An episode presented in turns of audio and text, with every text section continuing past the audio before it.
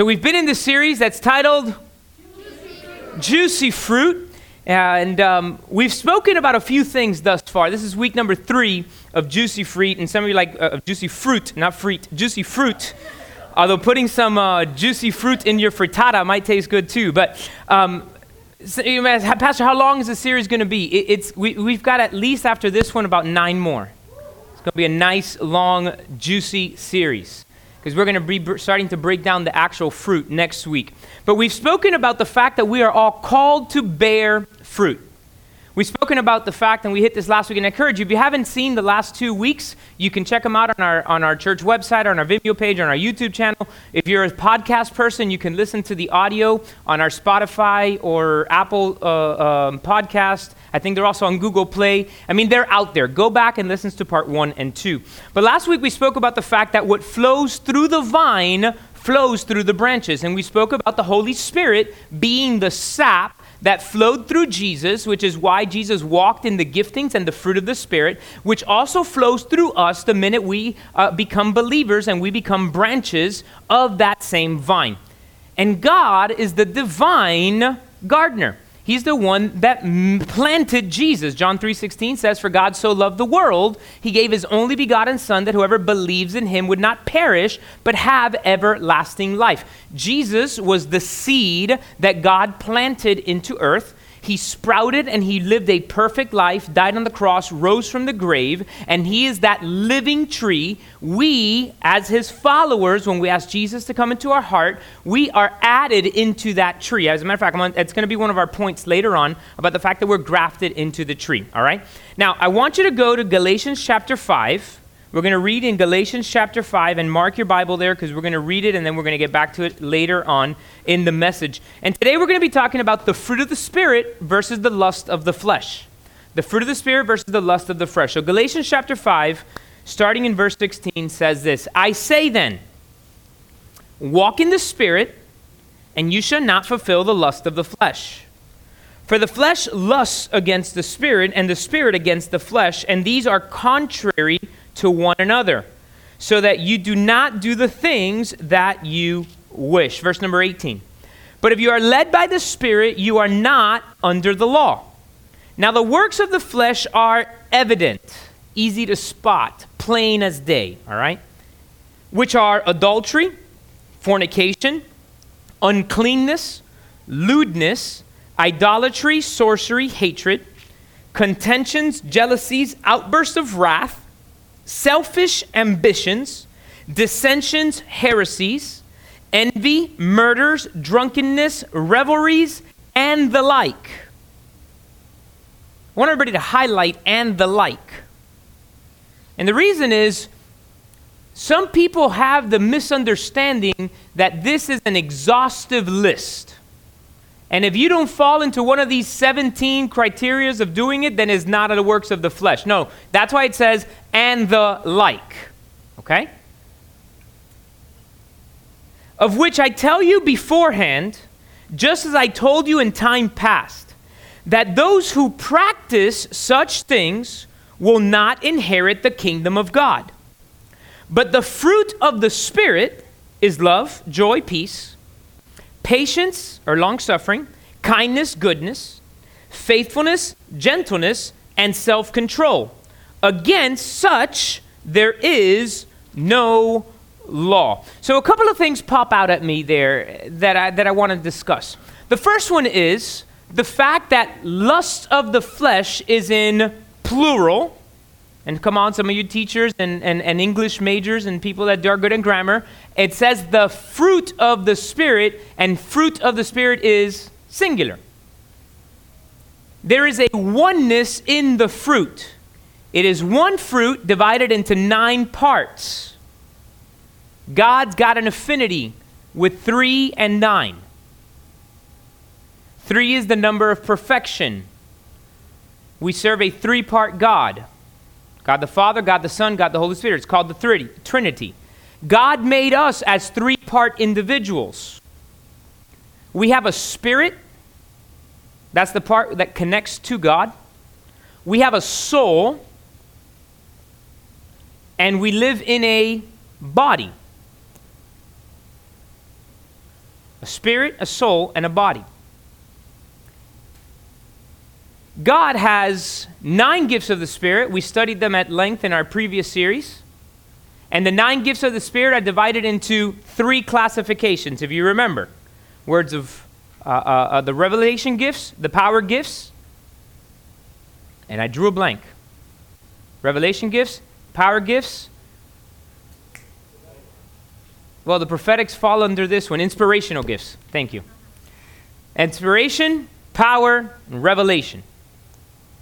There are 9 Beatitudes. Go back and read it in the book of Matthew, which deal with the character of a Christian. And there is 9 fruit. And the 9 fruit is also divided up into 3 segments. The first 3, which are, if you're there in Galatians chapter number 5, love, joy, and peace. Those gifts deal upward with God. Love, joy, and peace. Things that you immediately begin to walk in the moment you are saved. And yes, we walk in joy and a peace and love towards all, but it is specifically indicative to an upwards relationship with God. The next 3 gifts, patience or long-suffering, or fruit, sorry, kindness and goodness, those are outward. You need to be patient with people. You need to show kindness with people. You need to have goodness towards people. And the last 3 are inward. Faithfulness or faith, gentleness, and self-control. 3 times 3 making 9. It's a whole sermon we can do about numerology stuff and the way that God divides things into the 3s and the 9s throughout all of Scripture. But these are there. There is a war that is taking place between the spirit and the flesh. But the thing I first want you to go ahead and jot down is this. God created everything to reproduce. God created everything to reproduce. I mean, can you say that this morning? God created everything to reproduce. All right? Go with me to Genesis chapter 1. Genesis chapter 1. The first point we made on this series, if you remember, was that the Bible starts and ends with fruit. Now, Genesis chapter 1, we're going to read throughout creation, starting in verse number 11. It says in verse number 11, "Then God said, let the earth bring forth grass, the herb that yields seed, and the fruit tree that yields fruit according to its kind, whose seed is in itself on the earth, and it was so. And the earth brought forth grass, the herb that yields seed according to its kind, and the tree that yields fruit, whose seed is in itself according to its kind. And God saw that it was good." Go down to verse number 20. "Then God said, let the waters abound with an abundance of living creatures," fish, "and let the birds fly above the earth across the face of the firmament of the heavens." So God created great sea creatures and every living thing that moves, with which the waters abounded according to their kind, and every winged bird according to its kind, and God saw that it was good. And God blessed them, saying, be fruitful and multiply, and fill the waters in the seas, and let birds multiply on the earth. Scroll down to verse number 24. "Then God said, let the earth bring forth the living creature according to its kind, cattle and creeping thing and beast of the earth, each according to its kind, and it was so. And God made the beast of the earth according to its kind, cattle according to its kind, and everything that creeps on the earth according to its kind, and God saw that it was good." Verse number 26. "Then God said, let us," who's the us? It's another 3, God the Father, God the Son, God the Holy Spirit. It talks there of the word Elohim, which is the plural form for God. All right? "Then God said, let us make man in our image, according to our likeness. Let them have dominion over the fish of the sea, the birds of the air, the cattle, all the earth, over every creeping thing that creeps on the earth. So God created man in his own image. In the image of God, he created him. Male and female, he created them. Then God blessed them, and God said to them, be fruitful and multiply, fill the earth and subdue it. Have dominion over the fish of the sea, over the birds of the air, over every living thing that moves on the earth. Do you guys see a pattern? The herbs, the trees, the fruits, he told them, bring forth fruit. The fish, the birds, he told them, bring forth fruit. The cattle, the livestock, he told them, bring forth fruit. Mankind, he told them, bring forth fruit. We are called to bring forth fruit, to be fruitful and to multiply. Be fruitful. And that's why that point is there. God created everything to reproduce. Now, some of you are saying, Pastor, what does that have to do with juicy fruit? I'm getting there. Jot this down. The lust of the flesh are the fruit of rebellion against God. The lust of the flesh are the fruit of rebellion against God. God created everything and made it man and woman, Adam and Eve. Told them, you can have anything but this tree. Adam and Eve ate of the tree, and that brought in sin. That means all of mankind reproduces, and you reproduce one of two things, lust of the flesh or fruit of the spirit. If you are not in relationship with God, we produce the lust of the flesh. Lust means desire. Some of you are thinking, does lust mean just what we know as lust, which is looking at somebody sexually or whatnot? Lust means, the actual word itself means a strong desire for. It's why it's used when it deals with sexual sin as well. But that's what lust means. So desires, strong desires or urges of the flesh. Verse number 17 of Galatians chapter 5, Paul writes there is a war. The spirit fights against the flesh because the flesh is fighting against the spirit. That is us trying to walk closer to God, and we go to try to do something, and we realize this is not going to please God. There is a fight. Some of you call it your conscience. It's the spirit telling your soul, you think that feels good, and then your body, who is a slave to whatever your spirit and soul tell it. It's a very deep theological thing when you start studying spirit, soul, and body. There is an enmity there. The soul, which is what feels the emotions, which is why words can hurt us. That old thing of sticks and stones may break my bones, but words will never hurt me is baloney. Words can hurt. In our soul is where our emotions live. Our spirit is the one that connects to God, which is that why God, through the spirit, can then speak and alter our emotions and our soul, which then make the body subject to the spirit, or subject to the soulish desires.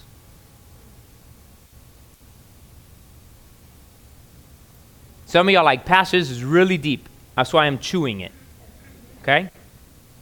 And I encourage you to listen to this message again throughout the week so you can get more out of it. So there is a fight to produce the works of rebellion against God out of ourselves or the fruit of the Spirit. Are you with me this morning? All right, let me know. Hey, let me know you're here with me. Don't make me feel I'm on a platform. You know, this isn't a platform, it's a stage. Don't make me feel I'm on, this is an altar. Thank you.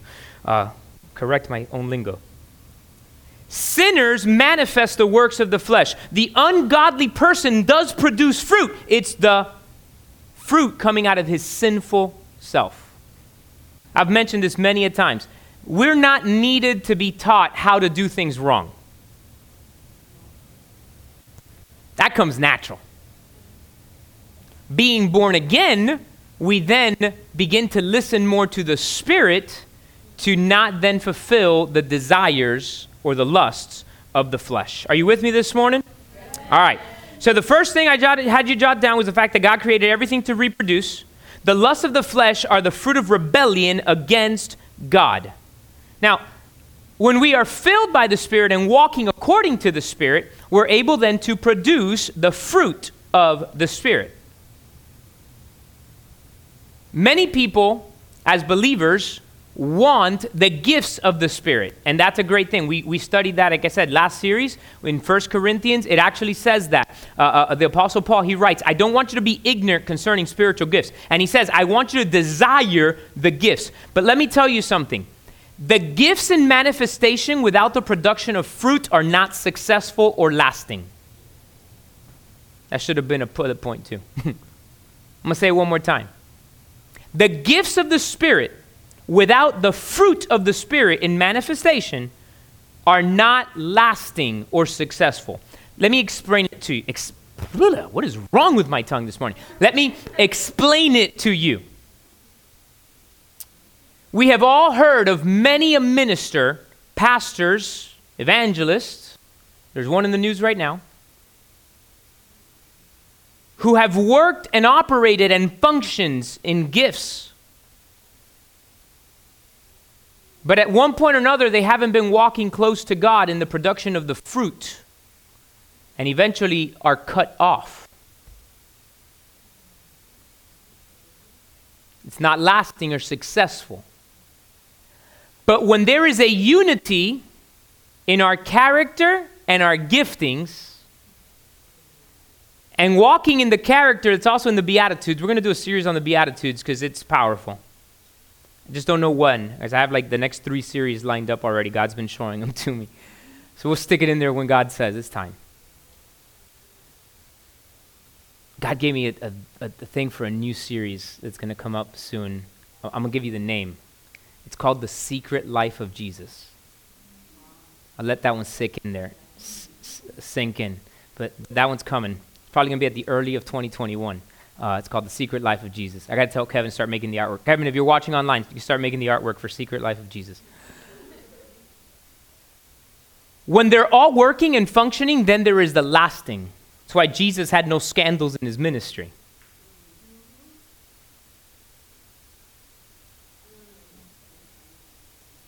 That's why Jesus flowed in power every single time. People want the power, but they don't want to walk in the right character. And power without character, it don't work. It's not lasting or successful. If you're jotting notes, write this down. God grafted us into the tree. God grafted us into the tree. We have plants and fruit that we eat, like grapefruit. How many of you like grapefruit? Anybody here like grapefruit? You know, grapefruit is an invented hybrid tree. Okay, I think in Spanish, grapefruit is toronja. Okay? They took the branch out of one and put it in the other to make that fruit.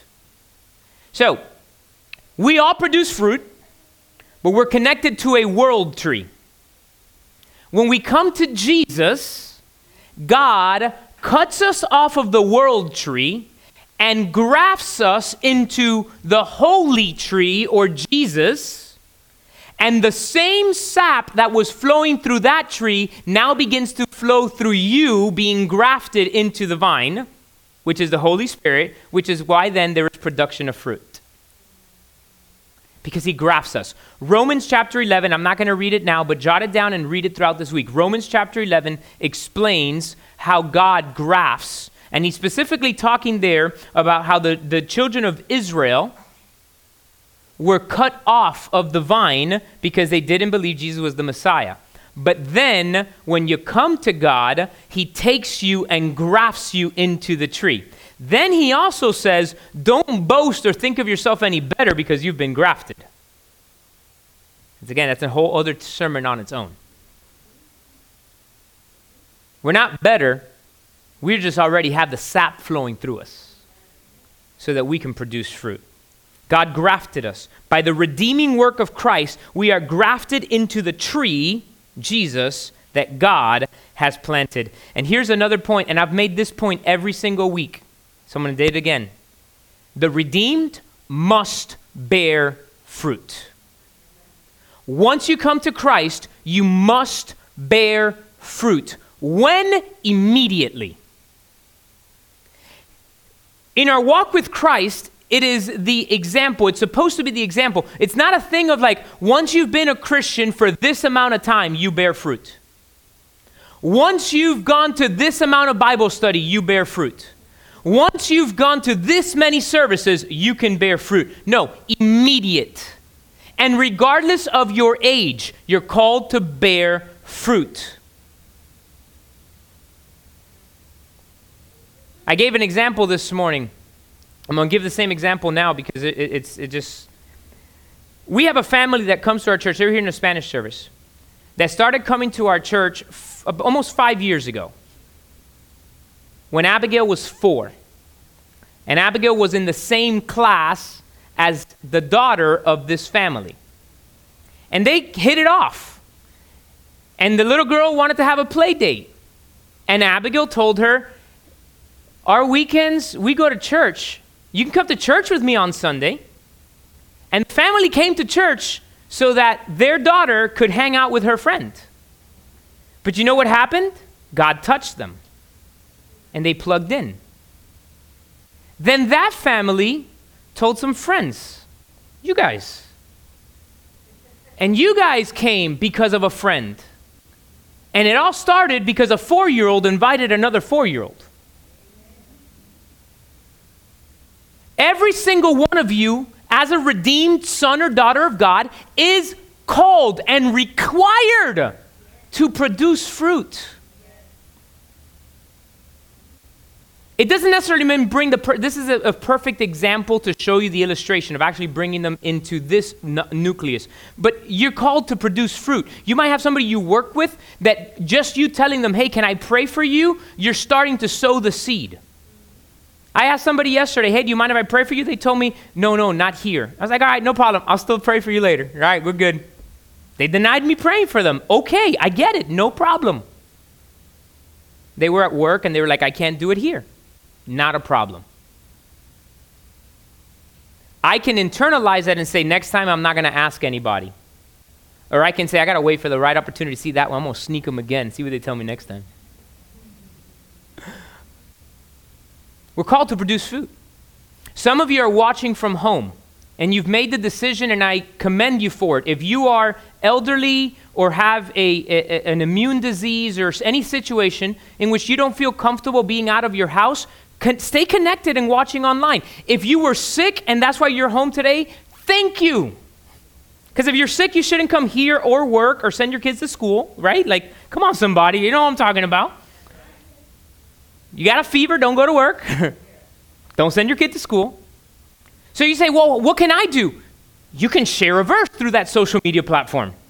You can message people the scripture. You can message, you can share this. Like, you can still do something. If you're here, you can bring somebody. But the thing is that we're called. Look at John 15:16. If you haven't gotten the point, the main text that we're reading throughout this whole series is John 15. And Galatians chapter 5. Pastor, you're going to preach out of those things for so long? Yep. 15:16 says, you didn't choose me, I chose you and appointed you that you should go and bear fruit. And not just bear fruit, look what it says, and that your fruit should remain. That whatever you ask the Father in my name, he may give you. People ask all the time, Pastor, why aren't my prayers being answered? Well, here's my question. Because a lot of people will claim the verse, whatever I ask in his name, he will answer. And I'm praying in Jesus' name. Or they'll claim the verse, he will give me the desires of my heart. Right? Well, the one in Psalms, everybody, it says, commit yourself to the Lord, and he will give you the desires of your heart. And this one says, right at the beginning of the chapter, okay? Abide in me, and I in you. You can't do it without me. So the fruit will remain and last in as when you are connected to the vine. The minute you disconnect from the vine, you will, because it's the function of the nature of sin, revert to your old self. Pastor, I don't believe that. Oh, no, you may choose not to believe it, but it's in the Bible. I'm tired of people adjusting Scripture or not believing Scripture because they haven't experienced it. I say it all the time. If I say something contrary to Scripture, I'm wrong. The Bible's right. And you have people that don't believe in the gifts of the Spirit. Why? Because they haven't manifested them. They've never experienced them. You have people that don't believe in healing or God wanting to heal today because of the fact that they haven't experienced their healing. It doesn't work that way. God's will is to heal you, to deliver you, to set you free, as long as you stay connected to the vine. Jesus, as a matter of fact, gave a reference point in the Gospels that he said, who does not first go in and bind the strong man before casting it out, right? And then he says, when you clean it, cast out, you're delivered. If you don't keep it in order, that demonic will come back. And if they see that the place is nice and orderly and nobody's occupying it, meaning you have not allowed the sap to continue to flow through you, he goes and gets 7 more of his friends. That is why you can have somebody, to give you an specific example, somebody who was addicted to drugs, who was clean for X amount of time, on a relapse will overdose because they didn't go just have one pill like they used to before. And like that, it happens over and over again with any example that you choose to fill it. They were freed from lust and watching pornography. They have one slip up and they will begin watching it again and then go hire a prostitute and then get caught. Because it gets worse. Nature gets worse. Anything left unattended will grow. Look at a grass field that doesn't get cut and mowed. It grows wild. What comes? Snakes want to hang out there. More lizards, more things. Everything wants to come. Cut the grass, they all leave again. Stay connected to the vine. Why? Because the redeemed are called to produce fruit. Much fruit. Worship team, you start coming to the altar. We are called to produce juicy fruit. And fruit that lasts and remain. I met with someone this week and we were speaking about a specific topic. I'm not going to mention what the topic was because it applies to anything. But we were mentioning one specific topic and the person told me, you know, Pastor, I don't know how I feel about that specific thing anymore. And I said, well, what do you mean? Because the Bible says not to do that. It's like, no. I understood that every time that I did that, it was totally to feed my flesh. And God wants me to please him. I told this person, that is the most profound and best answer I've ever heard in all of my life as a Christian and a pastor with that specific topic, but it applies to everything. Why did you stop drinking alcohol? As an example.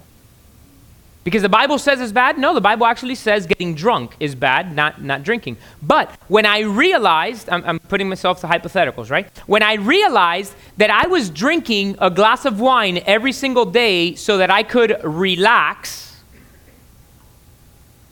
drinking a glass of wine's not bad, but when you're telling me you need to drink it every single day just so that I can unwind, you realize I'm feeding my flesh. I'm not unwinding in the presence of God anymore.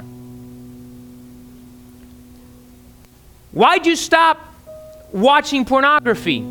Because the Bible says that lust is bad? No. I realized that every time I tuned that on was to gratify myself and make myself feel good for a moment physically, my soul and my body. But I want to go ahead and get closer to the Spirit in order to please God. You can fill it with any sin. Anything that doesn't please God, you can fill it into that parameter, which is why I told this person that is the best answer I've ever heard. When I realized that I did it to please myself, It started being a work of the flesh. And I want to please my God. That blew me away. I'm going to apply it even more to my life now.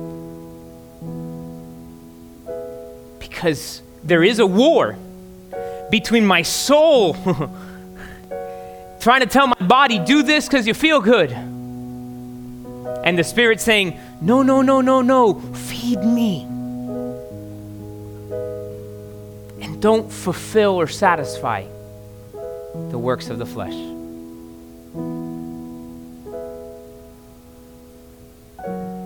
Why? Because God wants us to produce not any fruit. He wants us to produce fruit that lasts and remains juicy fruit.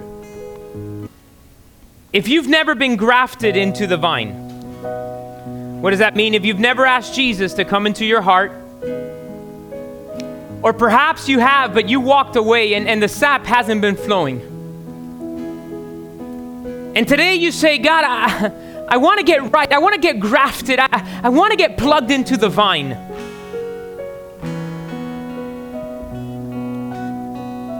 I just want you to say this prayer with me.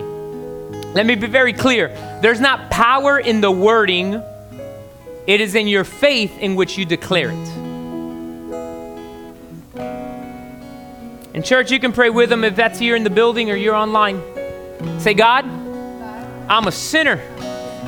And on my own, I can't get to you.